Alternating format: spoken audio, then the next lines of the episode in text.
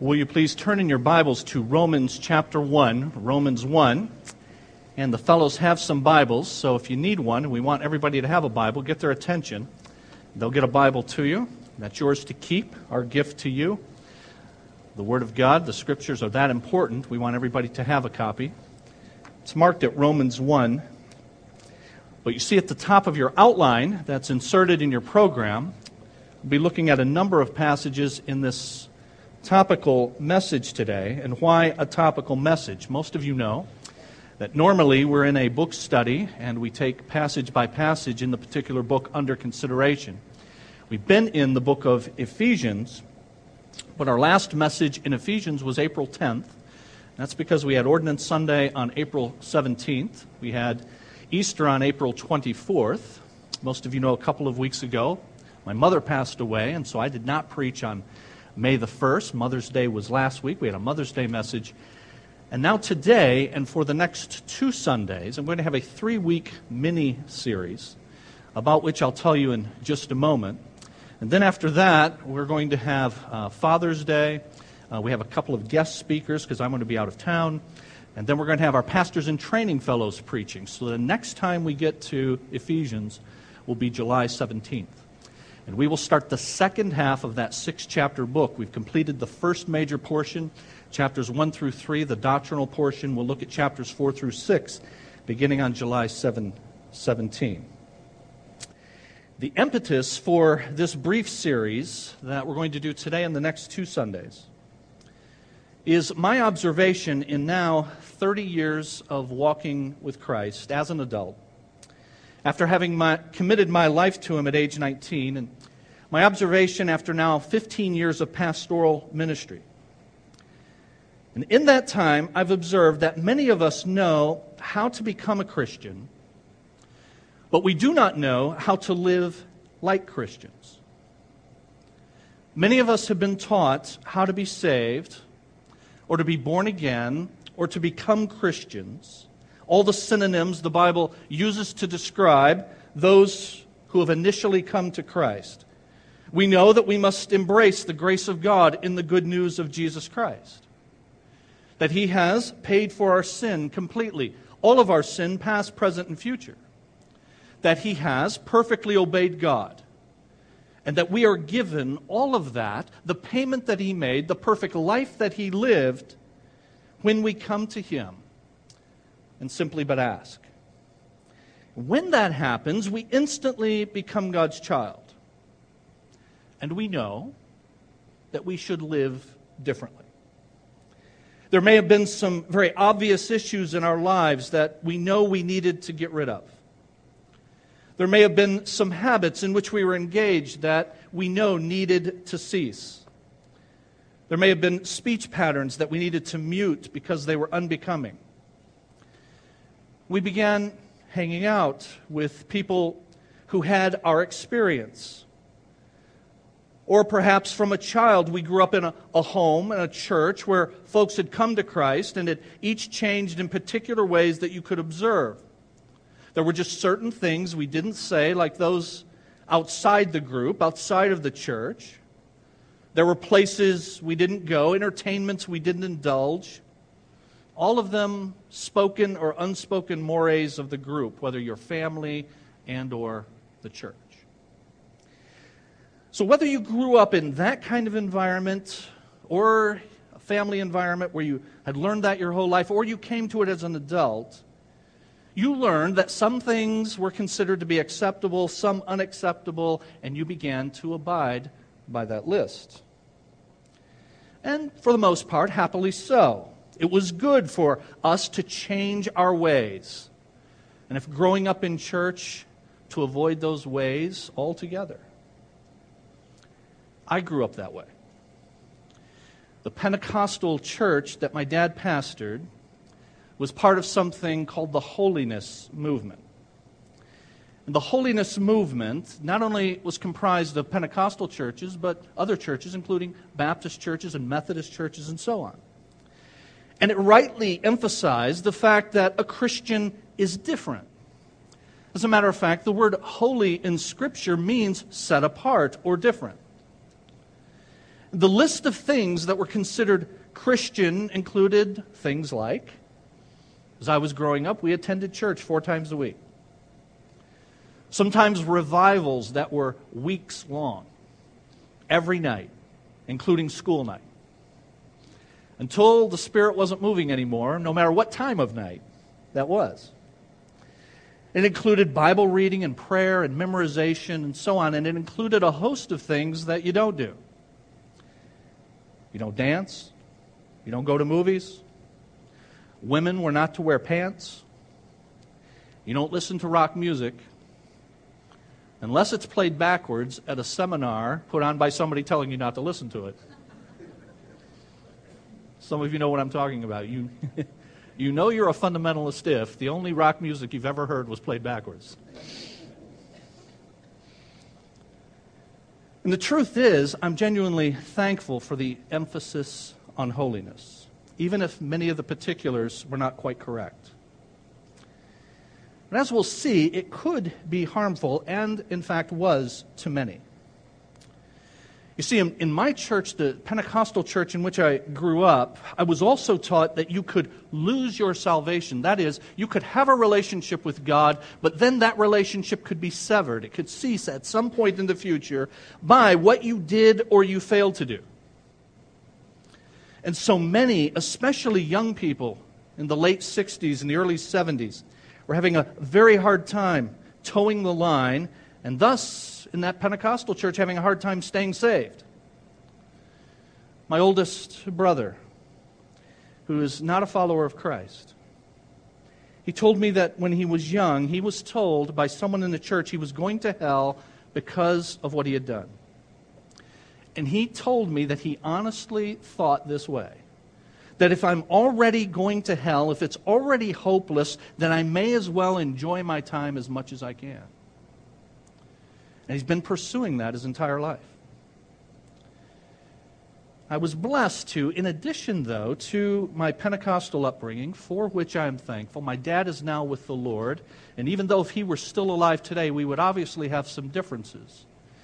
I look forward to seeing him again in heaven. But during that time, I was blessed to attend and to graduate from a, a Baptist high school that also emphasized holiness. Being different, it had a lot of rules also, but it taught, and rightly, as I later discovered, that one could not lose his salvation by what he did or failed to do. But still, much on the list of do's and don'ts was the same attendance, reading, prayer, memorization, no dancing, no movies, no music, pretty much. We didn't have the no pants on women thing. But many Baptist churches did and still do. Now, as I learned in school about the grace of God in salvation, such that I could not keep my salvation myself or lose it by what I did or failed to do, I was so enamored with that grace, especially given my lose your salvation background, that it never occurred to me, now hear this, it really never occurred to me that our mostly unwritten written holiness code was the way for me to maintain my relationship with God. That never really occurred to me, and I've never thought that. And yet, I have observed that many people do think that. That many people think that the way you maintain a relationship with God is by the particular code that you keep. I had come out of an incorrect teaching that my relationship with God is based on what I do, and so the rules and regulations were not for me seen as my basis for a relationship with God. But as I say, I've discovered, and fairly slowly, I'm a slow learner, that a lot of people do think that. Some of you come from various kinds, whether Baptist, Pentecostal, it doesn't matter, various kinds of legalistic backgrounds. And you can relate to some of what I'm saying about the lists of do's and don'ts. And you found the gospel of salvation by grace to be liberating, not only at the time of salvation, but as you live out that salvation day to day. And some of you have never struggled then with thinking your relationship with God is based upon how well you keep the rules because you were taught better before you came here or perhaps you've come to understand that since you've been here. But many, many Christians misinterpret the emphasis on holiness. You've grown up in it, or you've come into it as adults, and you've dutifully and often happily conformed to the expected norms. And so you've put away certain bad things and you habitually practice certain other good things. And so you're holy in that sense. You religiously serve and attend and give and sing. And you are regularly joyless and angry and bitter and critical. And what a tragic, tragic thing. That there is a disconnect between your external behavior and your internal peace. And the truth is, you know it. You know it every moment of every day. And here is why there is that disconnect. You have conformed externally, but you have not been transformed internally. And there is a world of difference between the two. Conforming externally versus being transformed internally. And your, your critical attitude is toxic. Your thoughts and sometimes your words towards others are condescending. Your anger and bitterness boil just beneath the surface, surface, ready to erupt with just the right stimulus, whether at home or at work or on the golf course, but of course never at church. And your attempts at change have been experiential. Over the years, many of you have signed commitment cards, you've walked aisles. Countless times you raised your hand at the end of a service to turn over yet another spiritual leaf, and nothing works none of it lasts. You struggle with the same things over and over for years and years. And it doesn't last because your decisions to do more or to be better than or to be like so and so, all of those decisions have treated symptoms rather than the cause. The people that are closest to us see that, even if the people at church do not. If you have children, they see the hypocrisy.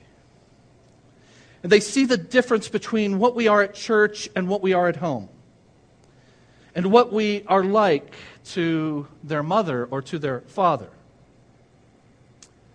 And they will grow to be a fake. Or they may despise Christianity as fake and drop out altogether. One way you know that you're playing the conformity game is when your internal thoughts and attitude do not match your external presentation, especially when you're at church. Or when your external behavior is one thing at church, it's another thing at home and work. Or here's another when you are resentful about your situation, whatever it is. How do you feel about your life? How are you with where God has you in life right now? And some of us are extremely resentful. And hear this behind every resentment is a sense of entitlement. You see, this is one of the many dangers to the conformity approach to the relationship with God. It often creates an expectation of reward. I do the stuff, and so it should go reasonably well. And so, friend, hear this now. Make no mistake. If you are resentful about your situation, it is because deep down you believe you deserve better. And you know, you've been at church long enough now, maybe you grew up in it, to know this much about grace. What is grace? I mean, just, you know, the one simple definition that most of us have learned somewhere along the way about grace is this it's undeserved favor from God. And yet, we still, in the conformity approach, have come to believe, though would never say, that if I do the stuff, then it should turn out reasonably well. Grace is undeserved favor from God, but the performance treadmill that is the conformity approach says, I've performed, now where's the payoff? And so you seethe with internal resentment. And so that is why, today and for the next two weeks, we're going to look at this mini series, Grace Centered Living. And I trust that will be of help to me be of help to you as well in the many circumstances and from the many backgrounds that are represented in this room. Let's ask God to help us, and then let's look together.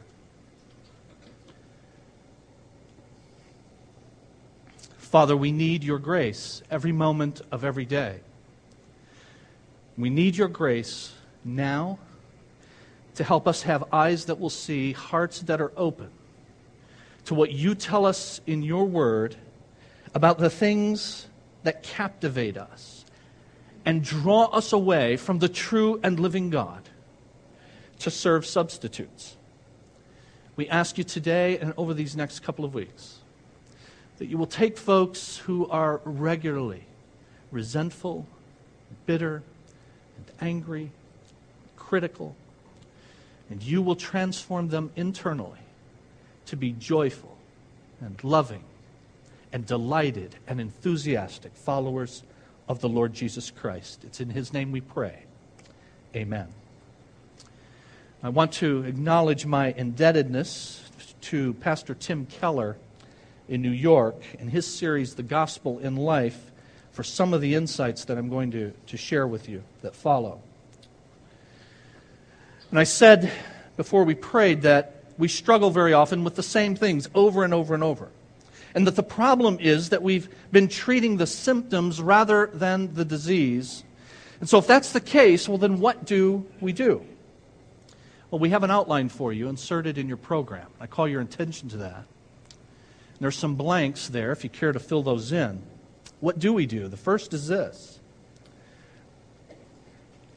First of all, recognize the root. I've had you turn to Romans chapter 1 because Romans chapter 1 explains the nature and the power of idolatry. And Romans 1 tells us that, it shows us that all of the breakdowns of life, spiritual and psychological and social, they all become, happen because we've worshiped and served created things rather than the Creator. Look at verse 25. They exchanged the truth of God for a lie and worshiped and served created things rather than the Creator, who is forever praised. At all times, friends, every moment of every day, you and I are worshiping someone or something. Our hearts are disposed every moment of every day, in this very moment. Your heart is inclined towards someone or something as supreme, and the Bible calls that worship. Further, the Bible teaches that if that someone or something toward which your heart is disposed is anyone other than the true and living God, then that worship is idolatrous worship. And so here we are then, walking around all of the time, engaging in heart idolatry.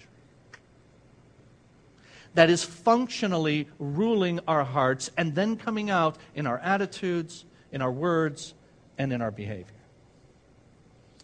And when a particular functional idol has you by the throat, you want that one or that thing more than anyone or anything else.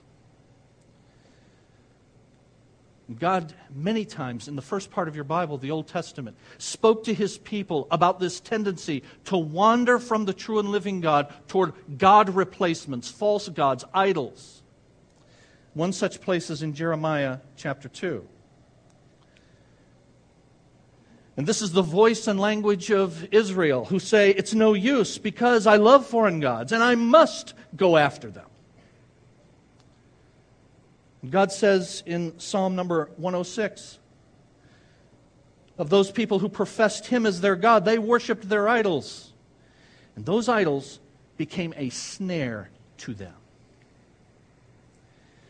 The problems that you are experiencing in your relationships and in your attitude and in your criticism and joylessness, at root, at bottom, the Bible teaches are always a matter of who or what we worship and our hearts are drawn to other persons or other things other than the true and living God. God says again, notice their adulterous hearts are the issue. And as a result, they have turned away from me and they have lusted, they have desired intensely. That's what that lust is about. They've lusted after their idols, whoever or whatever they are. So, in psychological terms, an idol is wherever you find your identity. Whatever is going to make you whole, whatever going to make you fulfilled, whatever it is that you think you've got to have in order to be happy, that thing is the functional idol for you. In theological terms, an idol is wherever I get my righteousness. How is it that I'm right with God? And that situation, that relationship, that thing becomes your idol.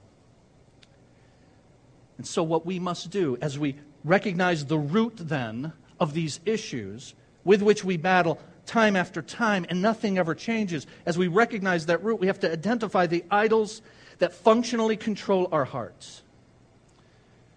And those idols are anyone or anything that are more fundamental to you than God. One has put it this way an idol is an inordinate desire for anything, an inordinate desire for anything or anyone. And notice this it's an inordinate desire for anything or anyone, especially good things. You go, really? Good stuff? Can become an idol? And you betcha. How do you know what's ruling your heart? What is it or who is it that you're living for? Well, it's hard to find out the answer to that just by asking. If I just ask you, you know, put on a piece of paper, you don't have to turn it in, just for yourself, who is it or what is it that you're living for? You'll say stuff like, well, for my family, for God, you're in church, so you'll say for God. But Alfred Adler, who's a famous psychologist, said, that's not the way to get the truth. Here's the way to get to the truth of it look at your nightmares. What do you fear the most? What is the, the person or the thing that, if absent, would take away your desire to live? And whatever that person or thing is, that is your idol. And it may be good. But if it is ultimate and it's not God, then it's an idol. Let me illustrate it this way. Suppose you're engaged to be married. You're engaged to be married, you're very much looking forward to the marriage, and you've been cultivating that relationship, and it is a good and a godly thing. But suppose as well, tragically, you break up.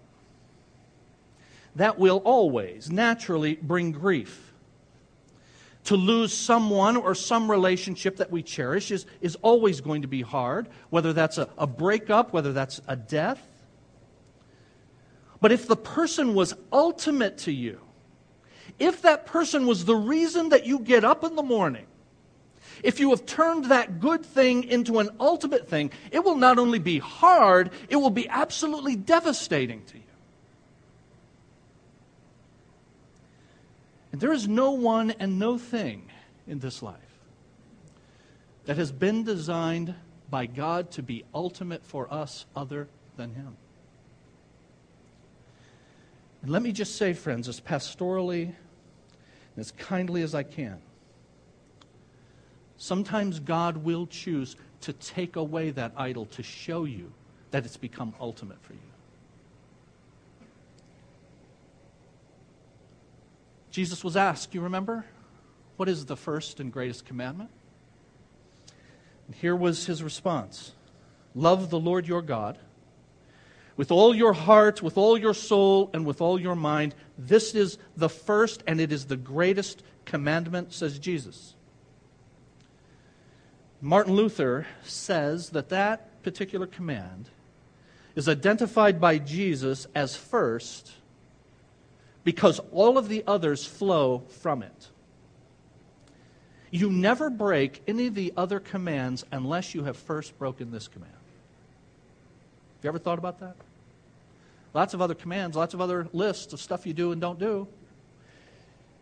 So, what about lying? You shall not bear false witness. You shall not lie. And so, if I ask you, why do you lie? And we all have. Why? Well, we might say, well, because I'm a sinner. but why do you lie in this instance and not in that instance? And Luther says rightly, it's because in that instance when you lie, there is something you love more than God in that moment. And so you love the approval of people and if telling the truth would tend toward their disapproval, you might lie. Or you love money. And if telling the truth means I won't get the sale, you might lie. Or you love power, or you love comfort. Something that is so important is at stake for you that you're willing to lie to get it there is something more important to you than Jesus Christ at that moment.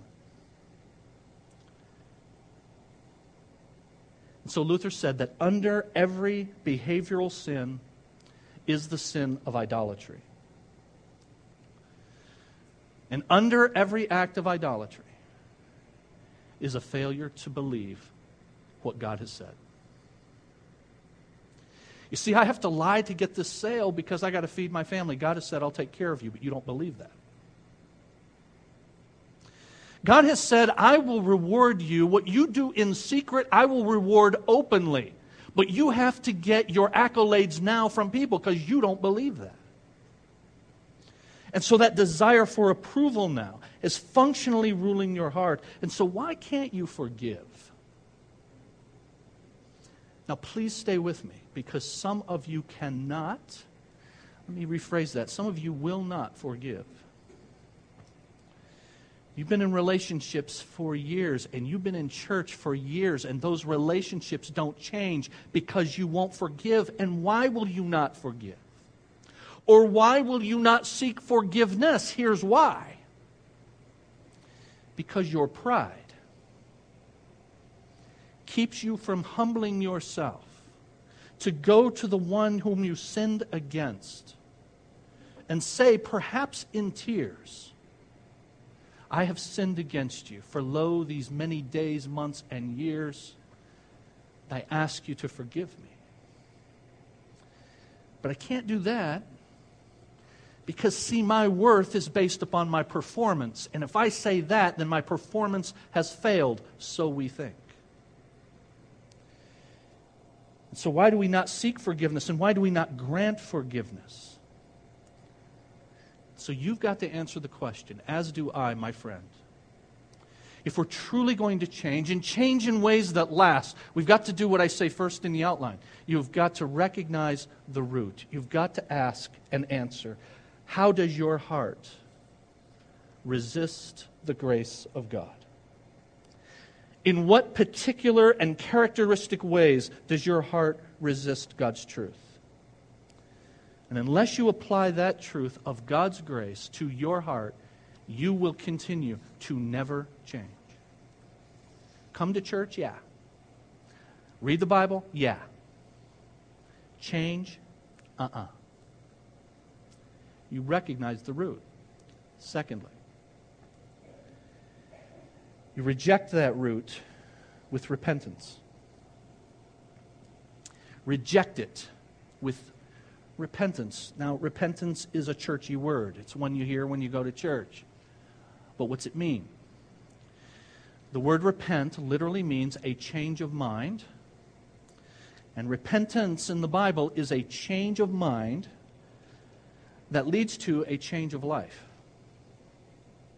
Repentance is a change of mind that leads to a change of life. And so, rejecting, having identified the root, the idol or idols that are functionally controlling my heart, now I reject that idol or those idols by changing my mind about them. That is, I no longer believe that they are the satisfaction for my soul and the thing toward which I pursue with all of my might. But I what, believe what the gospel says that Jesus is my first pursuit. That loving the Lord your God with all of your heart and all of your mind and all of your soul is to be at the top of all of our priority lists. This thing or this person affects your relationships, your attitudes, your words, your emotions The Bible says that it is so serious to have an idol that we pursue, that we use our thoughts and our energies and our bodies to pursue. It is so serious that Jesus said, you may remember in the Sermon on the Mount, if your eye offends you, do what? Do you remember what he said? Pluck it out. You say, wow, there'd be a lot of maimed people. Jesus was clearly using figurative language but he was using violent language on purpose to show how serious this need for radical amputation is. Having identified it, we reject it. We reject it in absolute terms. We change our mind about what it can do for us. Recognizing that we've believed the lie that it can supply for us what only God is intended to give to us. You'll only do that if you truly hate it, if you truly despise it. So I ask you, friend, as we, as we engage now, that person, that thing that has gripped your heart and has functionally controlled you, perhaps for years, do you hate it? Do you reject it? Have you changed your mind about it such that you believe what God says? If we do not, it means that we love it more than we want to please Christ. That we want it more than we want Christ. That's why God uses language like this in Scripture. Jesus said, pluck it out. Paul says in Colossians 3, put to death whatever belongs to your earthly nature and then he lists a number of these things, and they all, he says, amount to idolatry. I have to recognize the root. And then I have to reject that root idolatry, changing my mind about it. I mean, aren't you just sick of living the same way? Aren't you sick of the same hypocritical routine? I pray that the Spirit of God is moving on the hearts of some of his people now to reject with repentance the functional idols of our hearts. But it's not enough for God that we simply reject it. Because the human heart is always active. The human heart will never allow a vacuum there will always be someone or something to which our hearts are inclined. So you don't just reject what's wrong, but you embrace what is right. You don't just do radical amputation, but rather you do a replacement, replacing the false God with the true and living God. And that's what I have thirdly in your outline. You replace it with rejoicing. You recognize the root, you reject it with repentance, you replace it with rejoicing. Thomas Chalmers wrote in a book called The Expulsive Power of a New Affection. I'll mention that again in a moment. But he says there that no one has ever changed a habit just by trying. And yet, that's what so many of us have been doing. That's what the walking the aisle was about. Okay, I'm turning over a new spiritual leaf. I turned over that same new spiritual leaf a month ago. I'll keep turning. I've been turning it over for decades. And Chalmers is right. No one's just changed a habit by just trying. Because he says this the heart is so constituted that the only way to dispossess it of an old affection is by the expulsive power of a new one. You see, if my affections, my love, has been set on some false person or thing, the only way for the heart to dispossess of that old affection is by embracing a new one. You must have a new and greater passion. What we must have is an overmastering, positive passion. And that is why the one who wrote the words we just read a moment ago on the screen, put to death, also said this in the verses just before Set your hearts on things above. And not just things in general, there is one who is above in particular, where Christ is seated at the right hand of God.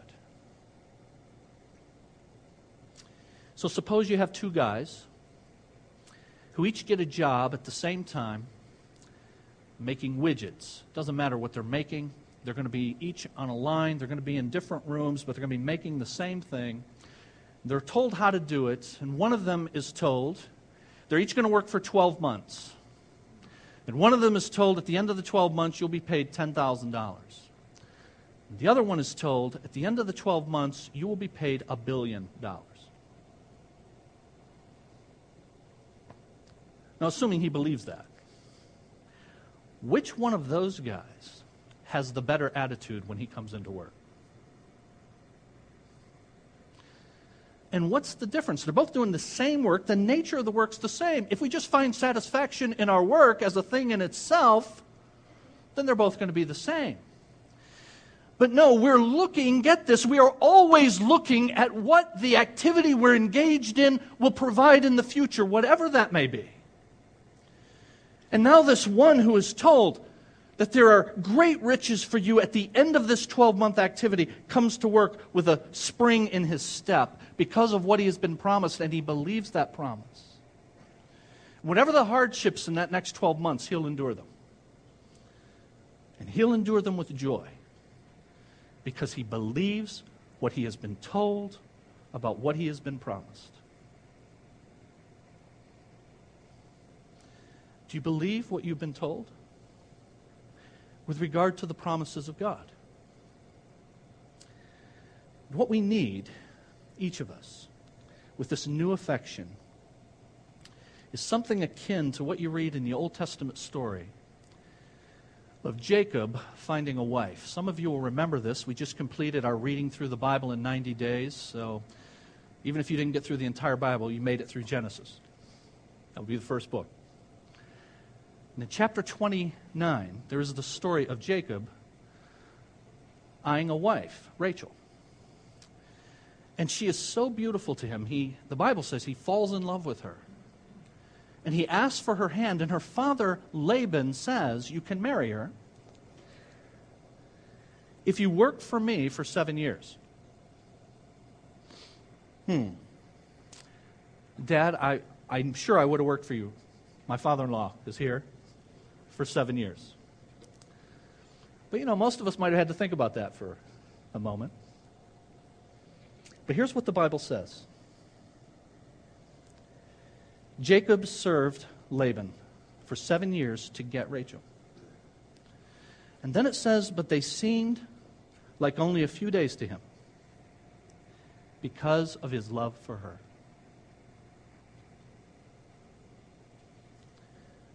What does your life seem like? Drudgery? Resentment? Bitterness? And all of this lack of joy and all of this lack of enthusiasm is because we do not have a love for our Rachel, as it were, the Lord Jesus. And we love someone else or something more. We have failed to believe in what we have and in what we are and in what we are going to become in Jesus. And only to the degree that you see, friend, Jesus on the cross, turning your eyes toward Jesus, as we sang earlier, and you see him on the cross losing everything for you, such that he becomes so beautiful that he controls your thoughts and your desires and your motivations. Only then will the functional idols of your heart cease to control you.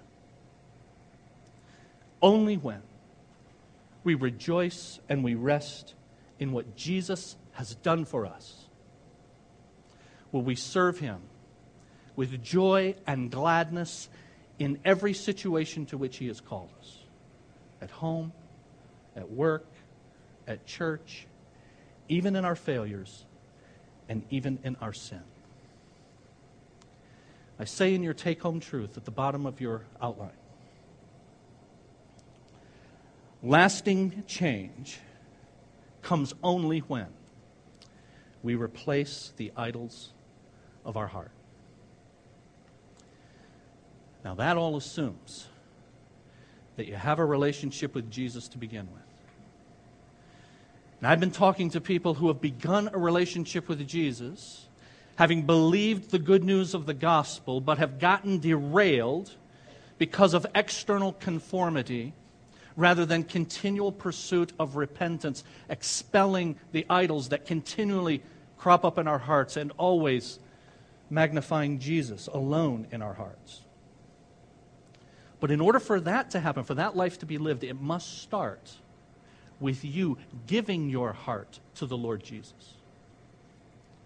Now, why must you do that? Because every person comes into this world, teaches the Bible, separated from God, because of our idolatrous desires. At, heart, at, at, its heart, sin is idolatry. We want something or someone more than God, and all of us has that.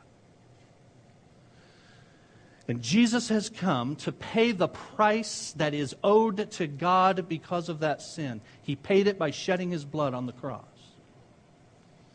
And he's lived an absolutely perfect life of righteousness so that when you, in the moment we're going to pray, you bow your heart before him and you say, I know I have sinned. I know I'm an idolater in my heart. Lord Jesus, I believe that you died for my sin. I ask you to forgive all of my sin, past, present, and future.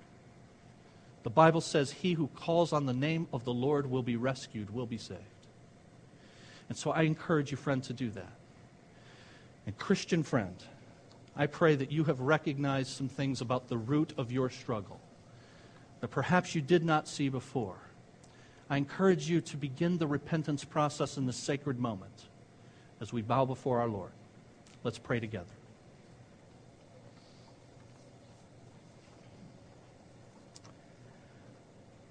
Father, we thank you for the privilege of being able to look at this most fundamental, important issue of our ongoing, every moment of every day relationship with you. Lord, our hearts are idol factories. We produce them, manufacture them of the raw material of anyone and anything at any moment. Apart from your grace, Lord, we cannot do this. But you have shown us your grace because we're here. You've shown us your grace because you've given us your truth. You've demonstrated your grace in having your Holy Spirit meet with us and convict the hearts of some of us with regard to our ongoing joylessness and idolatry that manifests itself in our criticism, our attitudes, our words, our condescension. O oh Lord Jesus, in your grace, draw the wandering heart, wandering heart back to you in repentance and enthroning you where you deserve and desire to be. I pray for any here who have never established a relationship with you by coming to you through the Lord Jesus, that right now they're acknowledging their own need, their own sin, and asking you to save them. And thank you for your promise that we believe wholeheartedly that those who call, you will respond in saving grace. We love you because you first loved us. We pray in the name of the Lord Jesus. Amen.